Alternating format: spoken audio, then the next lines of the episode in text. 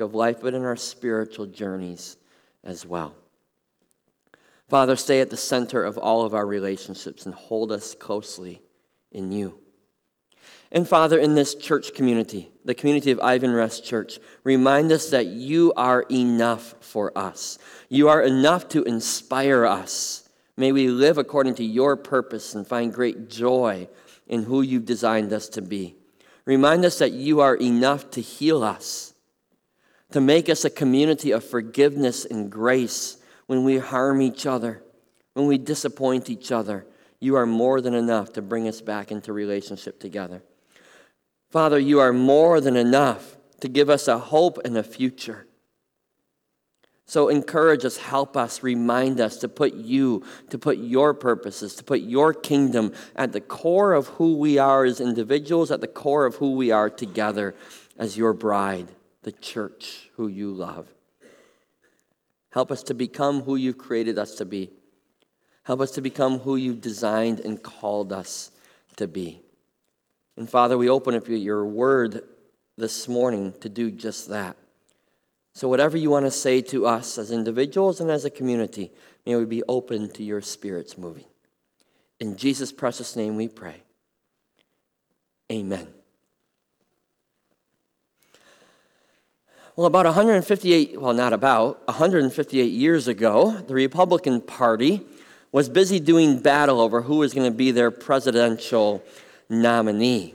Some things never change. You keep doing it year after year, right? And, and on June 16 at 5 o'clock in the evening, they finally selected their candidate. And it was someone who was a bit of a surprise that year. Maybe you've heard of him. His name was Abraham Lincoln. He was a Republican nominee. Maybe you've heard of him. I hope you have. And, and Lincoln, that evening on June 16, delivered his first candidate speech to his Republican colleagues. And, and in that speech, he addressed specifically the, the burning topic, the burning issue of debate in our country of that day. He, he addressed slavery. And those of you who are history buffs, and my guess is those of you who aren't even history buffs, will recognize a few of these words from his speech. Here's what he said He said, A house divided against itself cannot stand. I believe this government cannot endure permanently half slave and half free.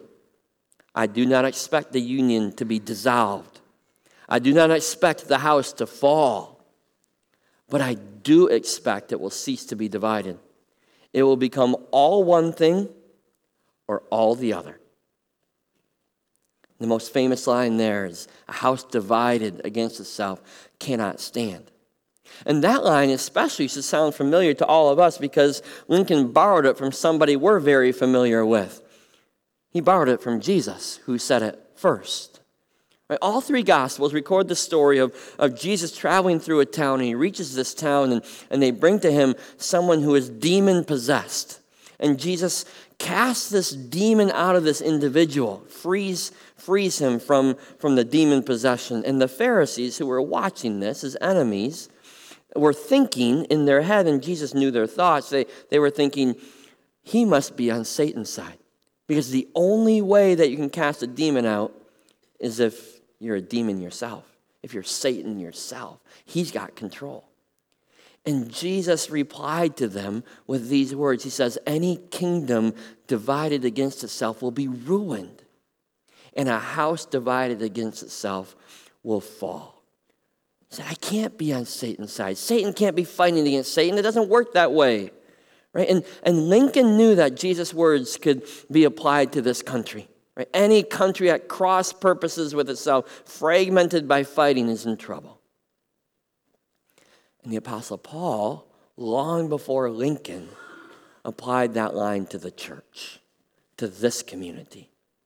Right? Paul Paul saw his brand new baby churches that were scattered all throughout the area there. Eh, he saw them being torn apart by people who were cultivating a culture of conflict within the family of God, by people who, who were forgetting that the ultimate purpose of the church was to proclaim the life saving and eternity granting grace of Jesus Christ, and who instead, within these communities, were causing discord and division in the family of God. Hey, this, this culture of conflict was tearing these little churches apart, tearing them away from the, the purpose and the witness that they had. If you were here last week, maybe you remember that I challenged eight young men and women who made their profession of faith with, with Paul's words from 1 Corinthians 3, where he said, he said, You are God's field, right? And we talked about that seed of faith that God plants in us, in his field, with the hope that that faith will grow and develop and produce a harvest, right? It's, it's a beautiful teaching from Paul, a beautiful image of who we are. But what you may not know is that beautiful image comes out of a not so beautiful context. It comes out of an ugly conflict that was, that was threatening to tear the church in Corinth apart. It's the very first thing that Paul addresses in his first letter to the Corinthians.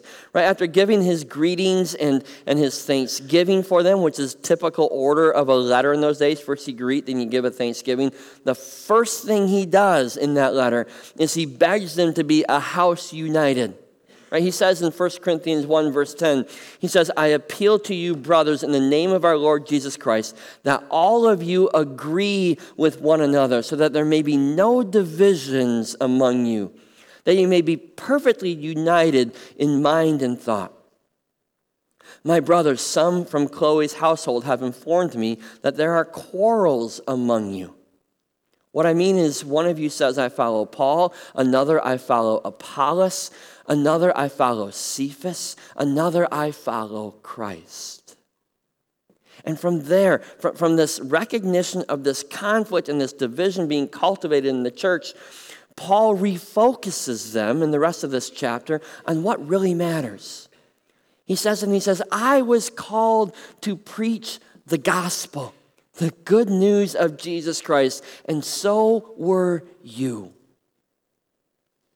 And this fighting amongst themselves, he says to them, and these are his words, he says, Your quarreling is emptying the cross of Christ of its power. That's pretty significant. Emptying the cross of Christ of its power. So when they choose to quarrel and fight amongst each other, they're choosing to empty the cross of its power. When we choose to cultivate conflict here, we're emptying the cross of its power to unite us, to replace judgment with grace, to offer love instead of condemnation. We're emptying the cross of its power to be a, a beacon of hopefulness that attracts the lost to Jesus. When we are a community divided, we're actually working against the power and the kingdom of God. That's why Paul comes right back to this very topic in 1 Corinthians chapter 3, right? The chapter we looked at last week.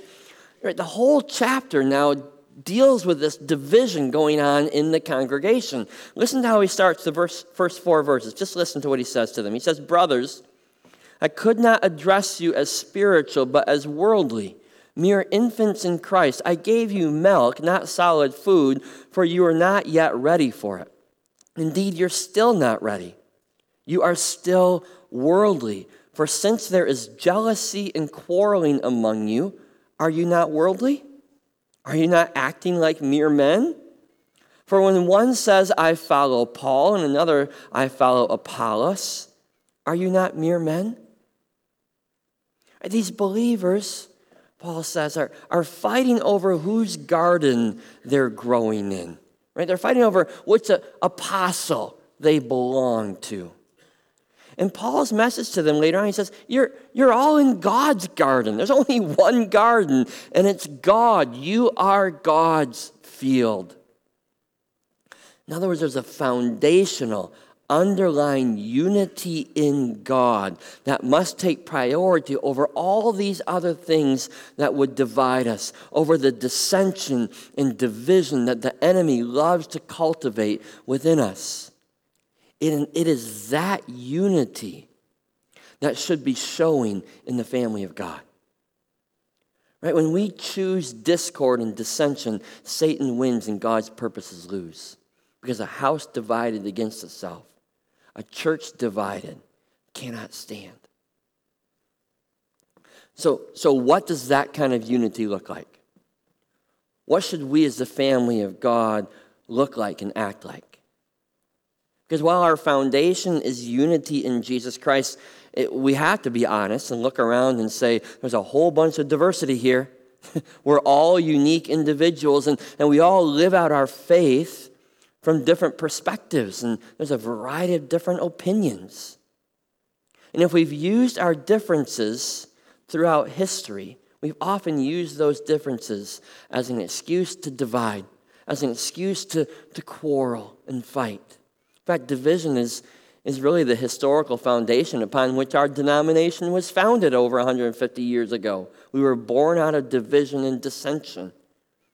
Right? The discord and dissension that these early churches struggle with is exactly what we still struggle with today. Which means the appeal that Paul gives to them is the appeal that he gives to us. He says, I appeal to you, members of Ivanrest Church, in the name of our Lord Jesus Christ, that all of you agree with one another, so that there may be no division among you, that you may be perfectly united in mind and thought. So, how do we do that? What would it look like? Well, I think what it looks like is probably shown most clearly in Paul's letter to the Galatians. If you haven't taken out your Bibles, take them out now. Turn with me to Galatians chapter 5. Galatians 5. Sadly, this church too was being torn apart by division. And much of this whole letter is written in the context of addressing that division and that dissension before this little family of God falls apart completely. You see, after Paul had established and then left this church in, in the hands of the leadership there, an influential group called the Judaizers came in. In fact, these Judaizers were, were present in almost every church in the area. And here's who the Judaizers were the Judaizers were Jewish Christians, people who followed Jesus Christ, fellow members, fellow, fellow church members who believed that the ceremonial practices of the Old Testament were still binding in the New Testament. And so all of those, those Old Testament practices, like, like not eating certain kinds of meat and circumcision, they all needed to be followed by, by these New Testament believers. And it became a great big issue.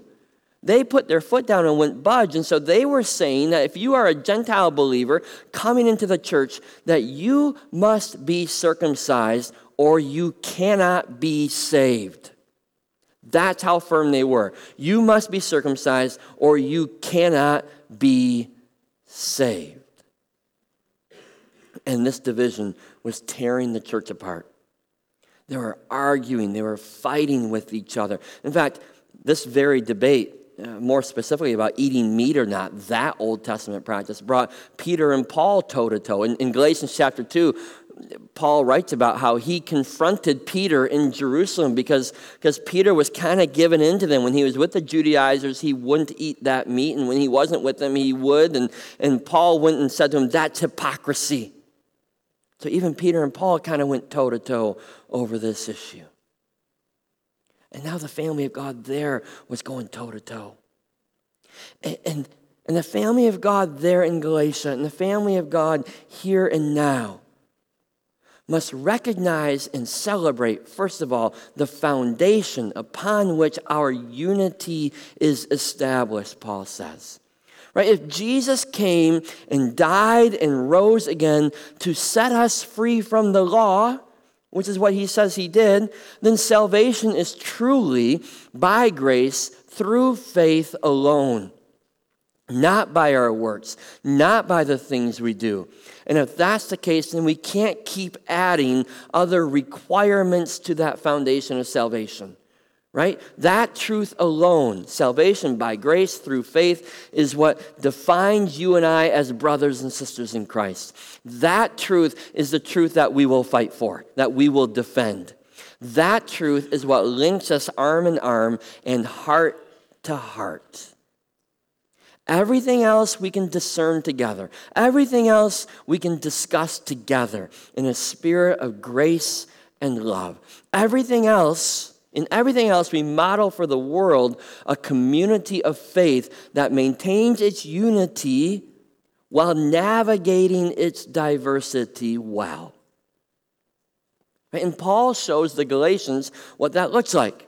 Right? Chapter 5 of, of Galatians. That chapter begins. We're not going to read the whole thing, but that chapter begins by celebrating the foundation of our unity, right? The salvation we've been freely given by Jesus. Salvation by grace through faith.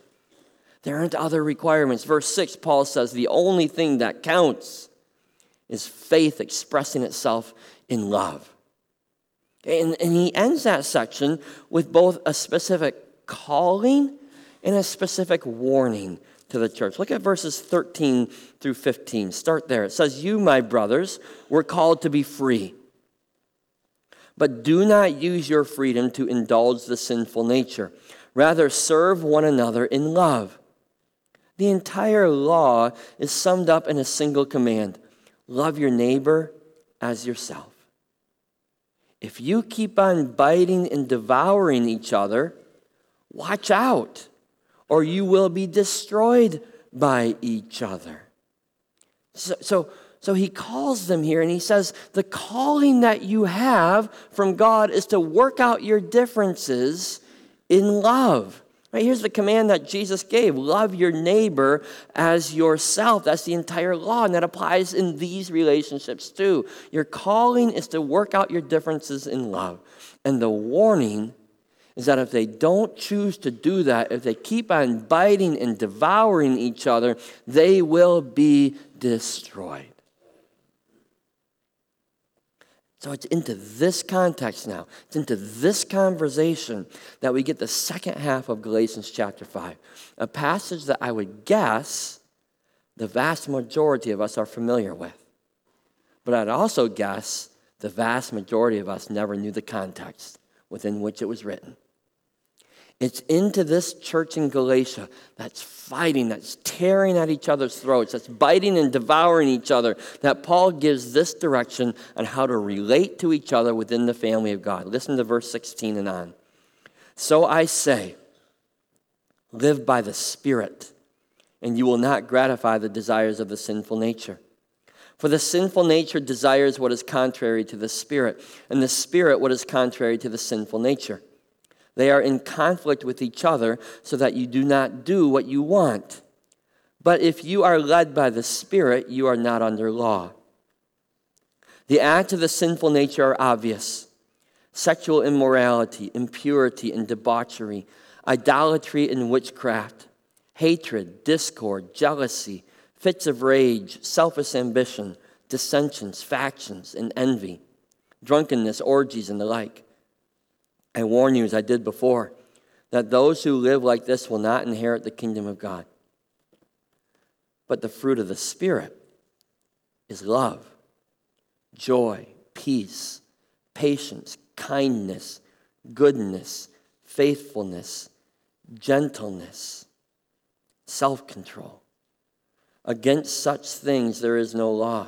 Those who belong to Christ Jesus have crucified the sinful nature with its passions and desires. Since we live by the Spirit, let us keep in step with the Spirit. Let us not become conceited, provoking, and envying each other.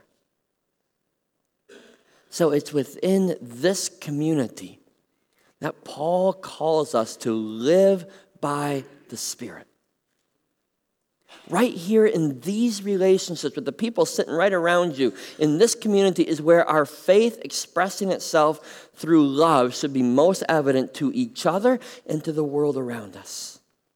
And Paul specifically shows these Galatian believers what living in the Spirit looks like. He shows us what our community should look like if Jesus is truly at the center. He says, if we are truly God's field here, and, and the seeds of faith have been planted in the field here, then we will refuse the fruit of the sinful nature. We will not let that grow in this garden. And Paul gives us this representative list of the things that will not be a part of this community. He says, and there's some pretty specific things that, that should make us pause and reevaluate how we do community together. Right? Things like that he lists like discord, selfish ambition, dissension, factions. All of these are things that he says are going to tear apart the family of God. These are the biting and devouring actions that will destroy us. And how serious should we really be about refusing to allow these attitudes and actions into our relationships together? Well, how serious does verse 24 sound? It says, Those who belong to Christ Jesus have crucified the sinful nature with its passions and desires. So, if we're Jesus followers, then we're going to kill off these attitudes. We are going to execute these actions. We're going to crucify them. That's how serious Paul is about this.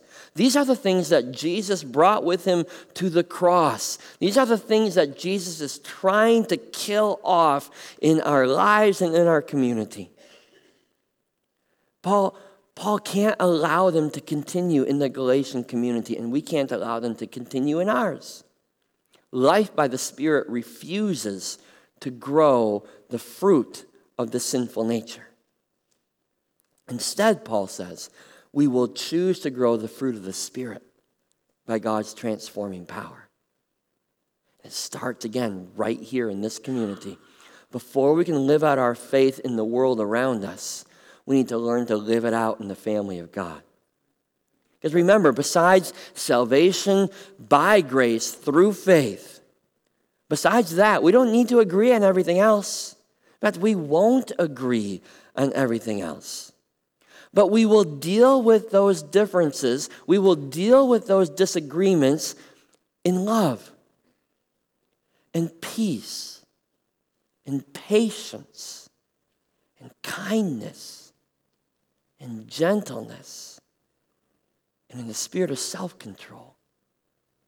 And even if we end up agreeing to disagree, which we will do often, then our relationships move forward still characterized by love and peace and patience and kindness and gentleness and self control.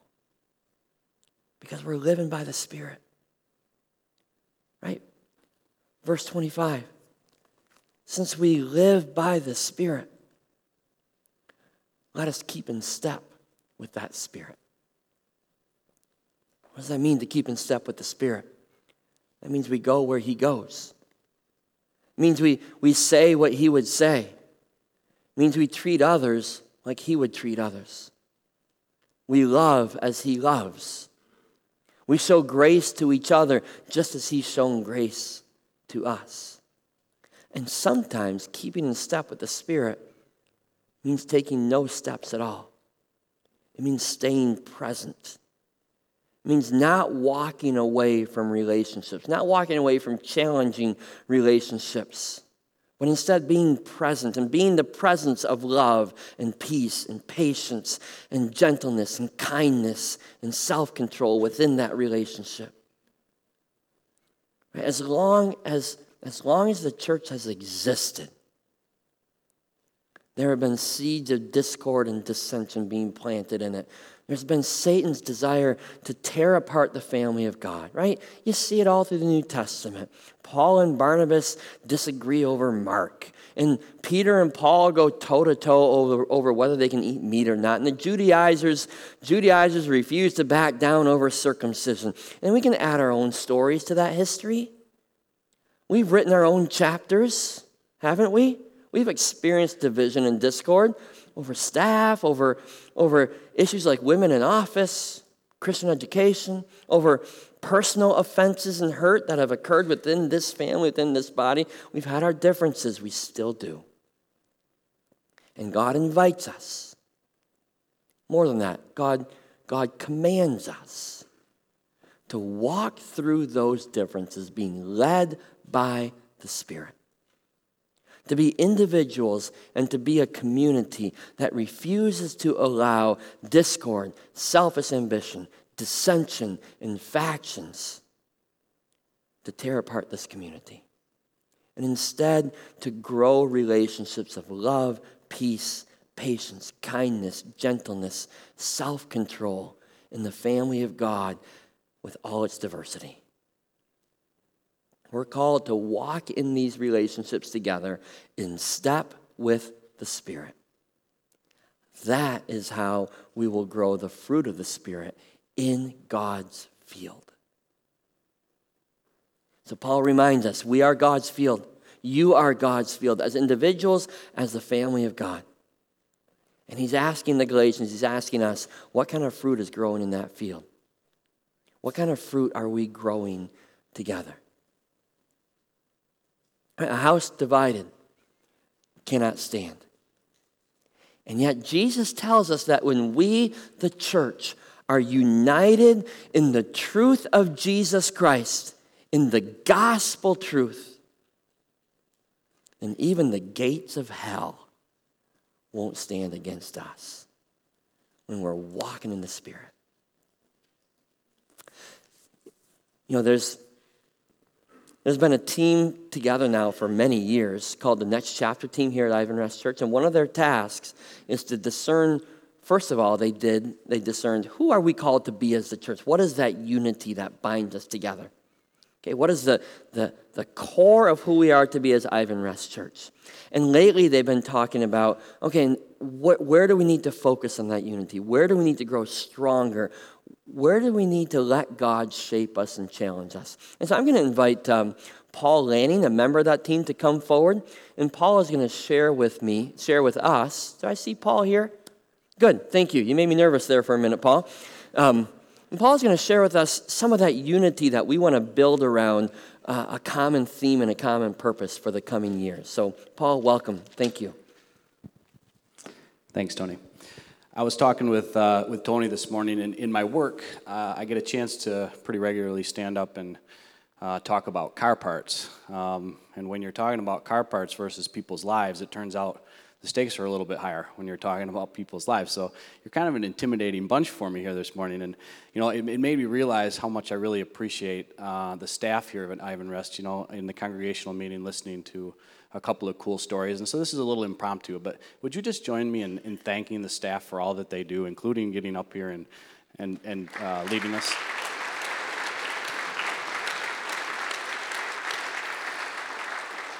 I, I said to Karen this morning, uh, as a newly elected elder, I'm going to uh, recommend a uh, 50% raise for the staff, effective immediately. And the, the look, yeah, thank you.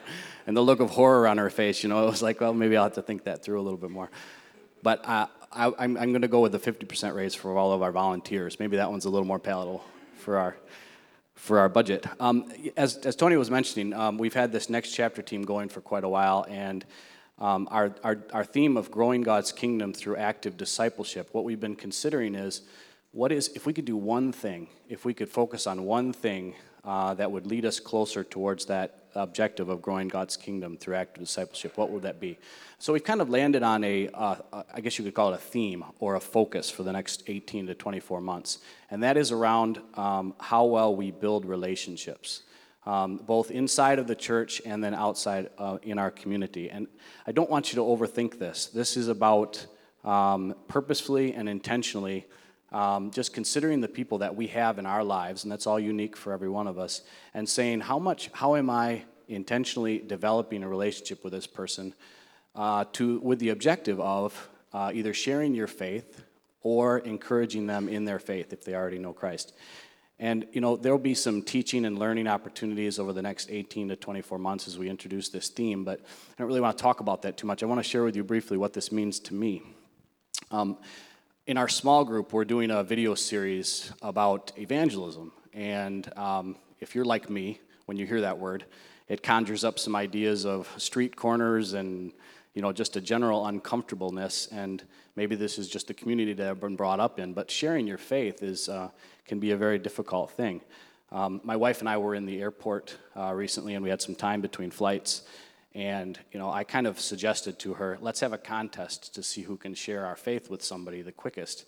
And it was said in sort of a flippant way, but it, it made us like kind of get a little nervy, and we sort of moved on to something else really quickly. It's, if, if you're like me, it's just, it's very difficult. But this video series, it goes on to explain how that doesn't have to be that way. Um, if, you, if you are focused on developing uh, kind of a relationship and investing time with the people that God has placed in your life, you'll have the opportunity, if you choose to take it, um, to be able to encourage them in their faith and then also share your faith with them. So, um, if that idea um, resonates with you, and if, you know, as I've been talking, if you've come up with somebody in your life, maybe it's a family member, somebody at work who you know um, could needs more than could use, really, really needs that hope of Christ that lies within us, then, uh, you know, if you're willing to accept this challenge of investing the time and, and uh, with that person you're thinking of, um, creating a relationship with them or going deeper into sometimes what can be kind of a messy or complicated situation. You know, it's tempting sometimes to think, Paul, I've got enough of my own problems and I don't need more. Um, and I would understand that, but you know, my challenge to you is. Um, is that if you're serious about being able to share your faith, then this is a real avenue by which you can you can do that by developing a relationship. So that's going to be the focus for the next 18 to 24 months. And like I said, you'll, there'll be some teaching and learning opportunities, but my, um, my encouragement to you is that it's got it's to start here with you. Um, if, you. if this has struck a chord with you and you're thinking of that person, then um, I, and if you take that challenge, I think we're going to have a really neat period at Ivanrest of growth, and, um, and I'm really looking forward to hearing the stories of, um, of how that um, develops.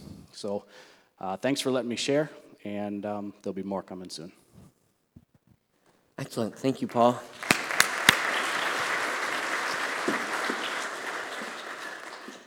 For a minute there, you're going to be my new favorite elder, but uh, I don't know. No, thank you. Worship team, would you come on up? Would the rest of you please stand with me, please? Um,